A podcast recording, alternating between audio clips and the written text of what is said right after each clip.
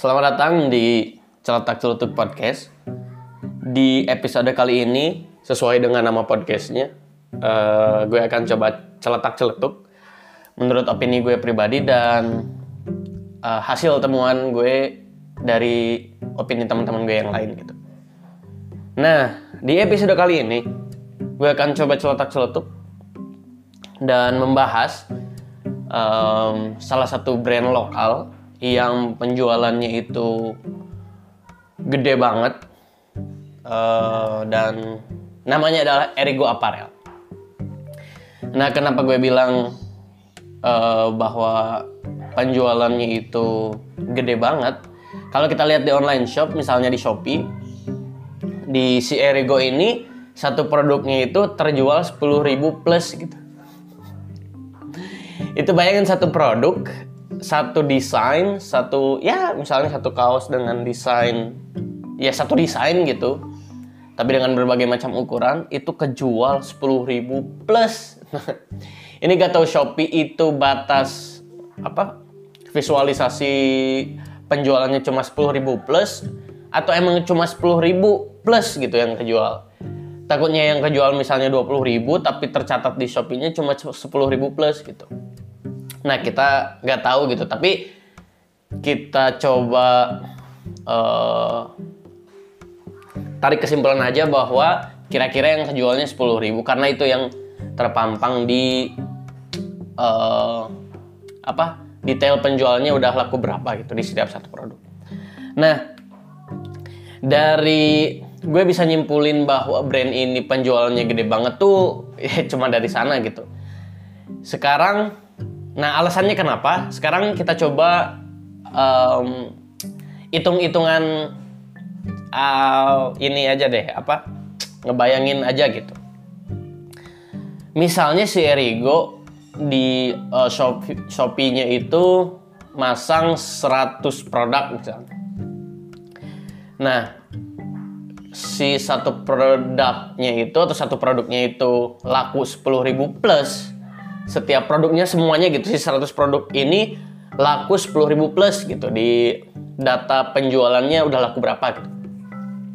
Kalau di satu produk aja uh, si Erigo ini ngambil keuntungan 50.000 misalnya disetarakan ya pokoknya mah ada yang 20.000, ada yang 50.000, ada yang 10.000, ada yang 60.000 tapi kalau kita bayangin uh, setiap satu keuntungan produknya itu 50 ribu ya gak mungkin semua sih tapi kita coba bayangin aja.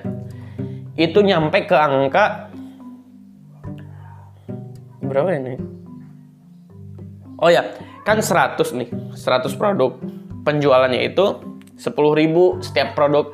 Berarti ada satu juta produk yang kejual terus kita kalikan dengan uh, eh, 50 ribu tadi itu nyampe ke angka 50 miliar.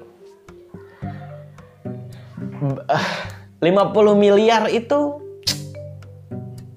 seharga kantornya Tanks Insomnia kalau gak salah. Atau lebih gitu. Pokoknya gede lah angka 50 miliar sebagai brand yang brand lokal terutama dan terkenal. Tapi sebenarnya gue juga gak tahu uh, omset Tank Insomnia berapa, Bill Pro berapa, Star Cross berapa, Bloods berapa, atau apa ya, uh, Gozil berapa. Tapi uh, kita coba bahas si Erigo Apparel ini dulu karena beberapa bulan atau beberapa minggu yang lalu uh, brand ini sempat viral. Viral karena ada meme yang tau gak lo yang Spider-Man yang ada delapan Spider-Man saling tunjuk menunjuk gitu Nah, si apa captionnya itu atau title di fotonya itu Erigo Erigo Erigo Erigo Erigo gitu. Jadi mereka saling tunjuk gitu. Nah, kurang lebih kalau misalnya gue coba tarik kesimpulan dari meme yang tersebar itu adalah karena ya Erigo itu banyak gitu. Jadi ketika oh terus ada apa tweet atau Insta story atau uh, orang yang uh, gini narasinya tuh uh, gue tadi lebaran ketemu banyak orang pakai Erigo misalnya. Jadi nah entah kenapa motif orang-orang seperti ini yang kayak keganggu gitu ngelihat orang-orang pakai Erigo terus dianya enggak gitu. Atau ngerasa lebih prestisius karena dia enggak pakai Erigo dan yang pakai Erigo itu kelihatan jamet atau apa gitulah. Pokoknya ada standarisasi fashion yang mereka rasa mereka perlu anut gitu untuk merasa beda dengan yang lain. Nah, dari obrolan gue sama teman-teman terkait kenapa banyak atau ada beberapa orang yang nggak suka dengan Erigo, itu yang pertama adalah banyak atau ada beberapa orang yang nggak mau bajunya ada yang nyamain. Nah, misalnya lagi nih, misalnya lo beli beli satu produk di Erigo yang misalnya bagus dan harganya murah, terus tiba-tiba sepupu lo sendiri beli yang sama gitu. Jadi kan kikuk atau gimana gitu ya kalau pakai barengan tiba-tiba gitu tanpa janjian dan bukan anggota apa bukan seragam gitu. Itu kan baju baju bebas ya maksudnya orang tuh bebas untuk memilih bajunya gitu kalau pakai baju itu tuh enggak bukan baju seragam. Ya kalau seragam mah pantas gitu ada yang sama ge gitu. Kayak kemeja misalnya atau baju sekolah gitu. Ya kan harusnya sama gitu ya. Namanya juga seragam. Nah tapi kalau misalnya kita ketemu orang yang pakai baju dengan desain yang sama tapi itu nggak sengaja gitu jadi agak malu sih enggak lebih ke ya malu sih malu lebih ke kikuk gitu kan absurd atau canggung gitu ta. Jadi kalau ketemu dengan orang pakai di, baju desain yang sama kayak di web seriesnya Radit. Si Raditnya kan nggak mau pakai baju yang sama padahal si Rian Rian Adriandi itu pakai baju yang sama yang Mouse Samurai itu ya kayak gitulah uh, ilustrasi yang mudah dimengertinya terkait orang yang gak mau bajunya disamain sama orang lain. Nah, terus uh, beberapa temen gue juga bilang bahwa si Erigo ini kenapa ya bayangin aja 10.000 ribu plus kejual ya ada kemungkinan orang pakai baju yang sama dong. Apalagi apalagi kalau si akses terhadap pembelian produknya mudah gitu. Nah, terus ini juga gue gak tahu kebenarannya kayak gimana, tapi teman-teman gue bilang bahwa si Erigo ini desainnya restock gitu. Jadi nggak ada desain yang habis gitu. Seianya habis, dia restock gitu. Jadi apa? Si desainnya enggak sekali sekali apa ya istilahnya?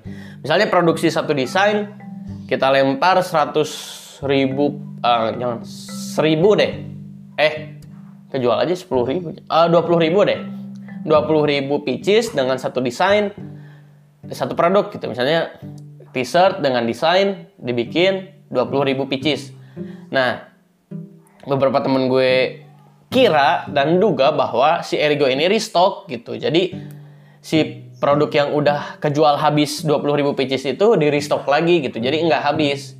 Dan ya mungkin itu yang menyebabkan banyak orang uh, mau lagi pakai Erigo gitu. Karena dia nggak mau baju yang dia beli dari Erigo dengan desain yang dia kira bagus buat dirinya itu dibeli dan dipakai juga sama orang lain yang dia temui di sekitarnya gitu.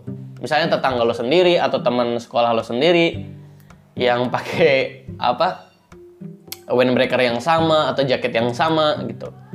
Jadi lo canggung dan malu gak sih?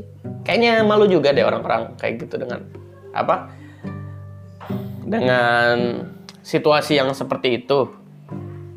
Nah uh, terus mereka merasa gini ya karena akses terhadap Erigo itu mudah dalam artian harganya murah dibandingkan dengan brand-brand yang lain kita setarain aja sama apa ya sama Thanksomnia atau sama Thanksomnia tuh bajunya oversize.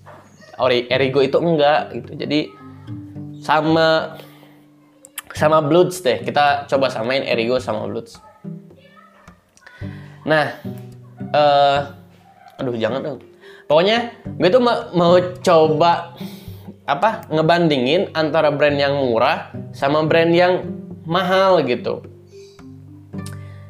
Nah, si orang-orang ini gak mau mereka merasa atau baju yang mereka pakai itu sama dengan yang lain, padahal mereka juga tahu bahwa si akses terhadap brand Erigo ini mudah gitu karena harganya murah. Semakin murah, orang itu bakal semakin banyak beli gitu. Apalagi di Indonesia yang nggak tahu sih, ya gue tebak aja suka dengan barang-barang yang murah gitu. Dan Erigo itu ya brandnya terkenal gitu. Jadi kalau mereka beli brand walaupun Erigo harganya murah, tapi tetap ada sense of proud gitu di dalam dirinya tuh karena si Erigonya sendiri terkenal bahkan di brand ambassador atau di endorse ya sama Raffi Ahmad gitu. Dan sempat juga dibikin video di apa? Apa tuh namanya tuh? Times Square di New York dan ya itu jadi meskipun harganya murah, tapi uh, brandingnya tetap kuat gitu si Erigo itu di sosial medianya gitu. Dari photoshootnya, dari foto produknya, dari iklan dalam bentuk videonya itu untuk barang yang murah, uh, untuk produk yang dijual dengan murah itu merupakan suatu apa ya? Uh, enggak uniqueness tapi kespesialan brand itu gitu. Jadi meskipun harganya murah, tapi dia tetap bisa ngiklan di Times Square gitu. Nah kan, uh, kenapa bisa ngiklan di Times Square atau bikin video apa? Video katalog di luar negeri misalnya. Itu kan berarti ada penghasilan yang mereka dapat sangat banyak gitu dari penjualannya.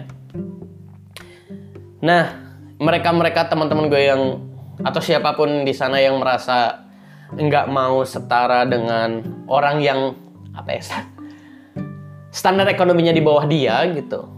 Seharusnya memahami bahwa mengapa banyak orang beli Erigo? Ya karena akses terhadap Erigo itu mudah. Akses terhadap Erigo mudah dibuktikan dengan harganya yang murah. Selain itu eh, Erigo itu selalu masang diskon di online shop itu dan nggak berhenti berhenti gitu diskonnya tuh. 50%, 70% misalnya uh, jaket apa tuh namanya? Windbreaker kalau kesal eh bukan windbreaker. Coach. Nah coach jaket.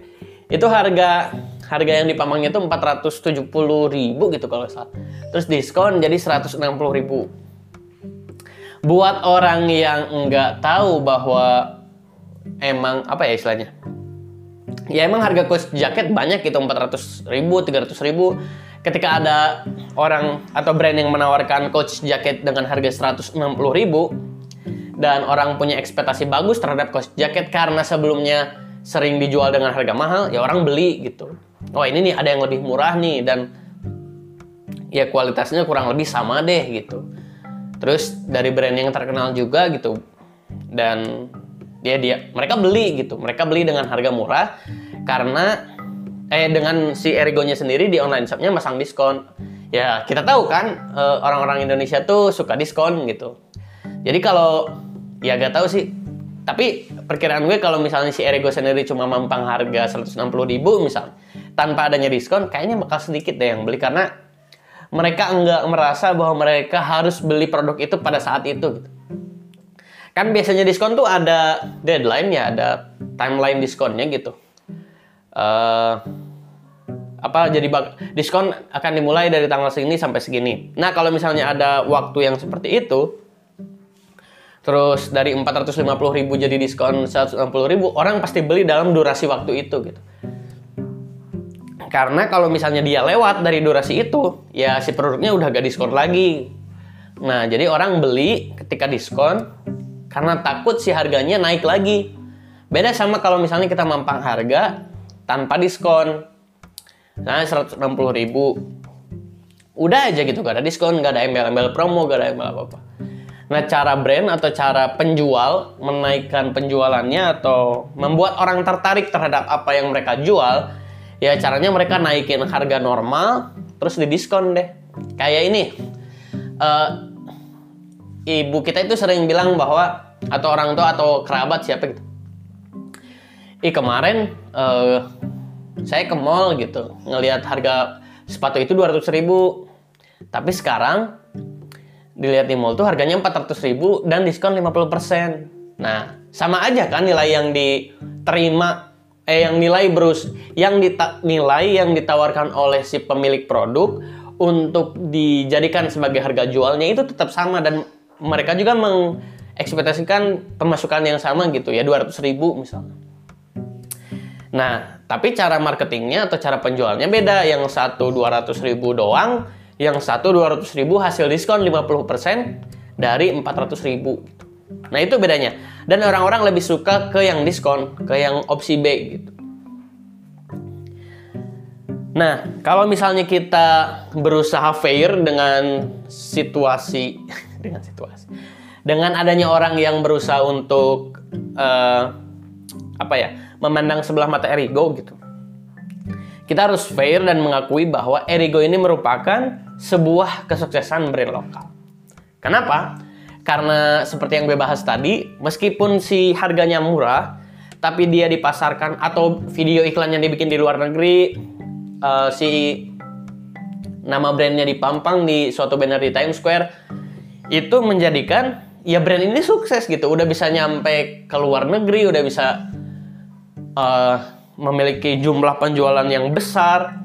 Ini sebagai sebuah brand lokal, sebuah kesuksesan yang besar. Kenapa? Karena satu, awareness publik terhadap brand lokal itu naik. Kedua, eh, orang-orang yang awalnya nggak punya akses buat beli baju ori, jadi punya akses. Jadi kan biasanya harga harga kaos Erigo tuh 80 ribuan kalau nggak salah. Nah, biasanya orang-orang beli harga 80 ribu itu harga baju-baju KW gitu. Misalnya 3 second KW atau apa ya dulu tuh? Oh, Flava KW, terus Wadezig KW, terus apa tuh namanya? Berak ya, berak. Berak tuh nama merek bukan sih? Ya itulah, ada kaos-kaos yang dijual dengan 80 ribu, tapi KW gitu.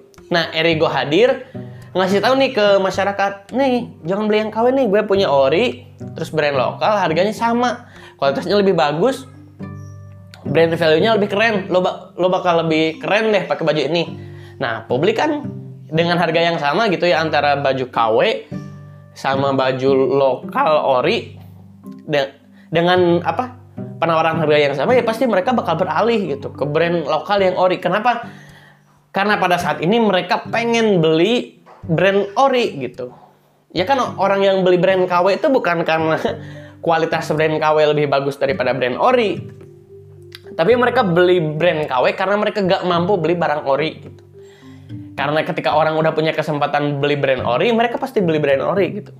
Mereka pasti beli produk yang di uh, dijual atau diciptakan secara legal gitu. Mereka pengen ke sana, tapi karena mereka nggak punya akses atau uang yang cukup, mereka beli yang KW gitu. Jadi mereka uh, baru sampai ke tahap uh, apa ya? Jadi orang tuh kalau beli beli baju tuh atau jaket lah ya yang penting mah menghangatkan tubuh nah mereka masih di sana gitu mereka nggak memperhatikan uh, originalitas sebuah produk sebagai karya yang dijual gitu mereka cuma ya kayak orang-orang nonton film bajakan deh karena mereka nggak nggak cukup kayaknya uangnya buat beli streaming online kayak Netflix, Mola TV, Disney Hotstar dan lain-lain gitu. Nah itu, jadi orang-orang yang semula membeli KW terus membeli brand lokal yang ori itu merupakan suatu kemajuan pasar penjualan di Indonesia. Karena orang-orang yang gini bedanya KW sama ori itu sih KW mah nggak mikirin branding, nggak mikirin, nggak mikirin legalitas produk gitu, nggak nggak ngajuin ke dirjen HKI gitu. Sedangkan si brand ori itu mereka perlu menempuh uh, tahapan hukum untuk menjadikan brandnya legal, terus penjualannya jelas, pajaknya jelas, karyawannya jelas. Nah orang kan pasti pengen memilih yang lebih jelas gitu dibanding yang KW karena ya mereka pengen lebih apa ya istilahnya normal-normal aja gitu beli yang ori gitu. Nah tapi balik lagi kalau karena mereka gak punya akses, tapi Erigo memberikan akses, otomatis dia bakal belok ke Erigo gitu dari brand KW. Selain itu brand lokal juga mulai dipandang nih sama si publik gitu. Oh ternyata brand lokal juga ada yang murah dan bagus. Daripada kita beli berusaha brand luar atau produk dari Cina atau dari dari mana lah pokoknya yang KW gitu. Lebih baik ke brand lokal yang ori. Nah itu perhatiannya. Jadi si publik itu mulai melihat secara terbuka bahwa ada nih pasar brand lokal yang mereka bisa akses, mereka bisa beli, mereka bisa miliki. Dan ya karena itu tadi kenapa dibeli banyak orang harganya murah dan si murahnya bukan cuma murah tapi murah hasil diskon. Jadi orang uh, uh, kayak apa tuh? Kata Bang Panji itu uh, uh, apa namanya? Pokoknya orang tuh merasa perlu beli barang itu sekarang karena takut besoknya harganya naik gitu. itulah fungsi diskon. Nah eh, itu pembahasan ya agak serius deh tapi nah sekarang gue bakal berusaha untuk menyampaikan pendapat gue terhadap brand ini gue tuh pernah mikir karena gue juga ngeri apa bikin brand sendiri gitu Sunsri Apparel Nah, sebagai owner dari brand yang baru bi baru dibangun, itu gue punya ketakutan ngeliat uh, brand bagus yang harganya murah gitu. Kayak Erigo lah contohnya. Erigo tuh uh, masarin apa uh, ngejual kaosnya itu dengan harga 80 ribu sedangkan gue ngejual harga kaos gue dengan harga 150 ribu. Nah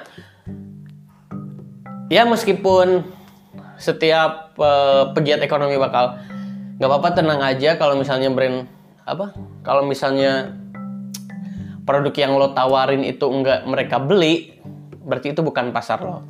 Ya itu sebagai apa ya ya emang emang kayak gitu deh. Uh, setiap produk itu punya pasarnya masing-masing tapi menurut gue ketika si harga udah makin jatuh-jatuhan nih kayak Erigo mulai 70 ribuan terus apalagi yang murah-murah tuh? Soalnya kebanyakan atau menurut gue sendiri si harga kaos brand lokal itu biasanya di kisaran 100 ribu ke atas 120, 150, 170 dan belum nemu yang di bawah 100 gitu. Tapi Erigo hadir kayak ini disebut merusak harga pasar kayak. Nggak tahu deh. Kalau misalnya ada argumentasi bahwa setiap produk selalu ada pasarnya berarti yang dilakukan Erigo nggak merusak pasar. Karena dia menciptakan pasarnya sendiri gitu. Dan orang lain yang merasa pasarnya dirusak ya lo cari pasar lo lagi gitu. Ya lo cari cari pasar yang lebih cocok lagi sama lo. Kalau lo kalau lo ngerasa bahwa si pasar yang awalnya lo punya berpindah ke Erigo gitu. Nah gue jadi punya apa ya hayalan gitu bahwa kalau bisa nih ada KKM atau harga terkecil lah. Kayak harga ecer termurah atau harga ecer termahal gitu kalau di produk-produk. Ya pokoknya ada harga termurah deh. Misalnya di 100 ribu si brand meskipun dia 80 ribu masih untung tapi dia ngejualnya 100 ribu ke atas deh jangan sampai di bawah 100 ribu biar si publik atau si pembeli tuh ngelihat harganya seragam tapi jadi dia milih kualitasnya gitu. Nah, kalau misalnya turun nih harganya ya otomatis larinya ke yang murah. Mereka nggak nyari kualitas, mereka nggak nyari desain, mereka nggak nyari variasi yang selain harga gitu. Jadi mereka lebih milih yang murah. Nah, gue tuh ngehayal kalau misalnya si brand ada e, harga minimalnya, itu si pasar bakal sehat kayaknya. Karena orang nggak nyari yang murah tapi nyari yang cocok aja gitu sama dia gitu. meskipun harga juga jadi faktor pencocokan terhadap mereka yang beli kan itu yang gue sebenarnya sih uh, nah kalau mis terakhir kalau misalnya si Erigo emang emang emang benar-benar restock desainnya menurut gue itu harus dihentikan karena orang tuh kalau beli kaos terutama brand lokal terutama dalam tanda kutip distro ya terkenalnya dengan kaos distro gitu mereka nyari uh, limitasinya gitu di dalam desain itu. Misalnya cuma dijual 200 pieces, tak mereka beli ber dan nggak bakal di stok lagi. Jadi mereka hanya 200 orang pemilik uh, desain itu gitu. Nah kalau misalnya desainnya banyak terus restock, orang nggak punya sense of proud gitu dalam memiliki apa desain itu. Dan mereka juga nggak merasa beruntung beli brand itu gitu atau beli produk itu gitu. Karena ya orang lain juga punya kesempatan keberuntungan yang sama untuk mendapatkan produk itu gitu. Karena nggak dibatas stoknya dan malah di restock. Jadi orang yang beli dua tahun kemarin sama orang yang beli baru sekarang itu ada kesempatan yang sama untuk mendapatkan desain yang sama dan menurut gue pribadi uh, kalau misalnya Erigo udah punya pasar sebesar itu uh, mereka harusnya bisa bikin desain yang lebih variatif dan enggak restock gitu. Misalnya kolaborasi dengan beberapa seniman, uh, bikin seri-seri spesial setiap bulannya gitu. Jadi orang-orang tuh ada, oh kayak Kompas tuh. Kompas tuh selalu rilis, ya meskipun ada restock juga sih. Tapi dia selalu rilis produk kolaborasi dan orang merasa perlu untuk mengoleksi produk yang dirilis oleh Kompas, sepatu. Nah kalau Erigo bisa nyampe ke sana kayaknya bakal lebih sehat dan lebih keren lagi gitu karena desainnya nggak terbatas terus setiap eh desainnya terbatas produknya nggak restock dan setiap bulannya ada kolaborasi dan ada ada keinginan untuk mengoleksi barang hasil kolaborasi gitu karena terbatas demand eh supply-nya terbatas demand-nya banyak otomatis orang bakal beli meskipun harganya mahal sama kayak kompas uh, itu aja untuk episode celetak celetuk podcast pada kali ini. Semoga lo bisa ambil apa yang gue bicarakan tadi sebagai sebuah pemikiran atau apalah. Sampai jumpa di episode selanjutnya. Dadah.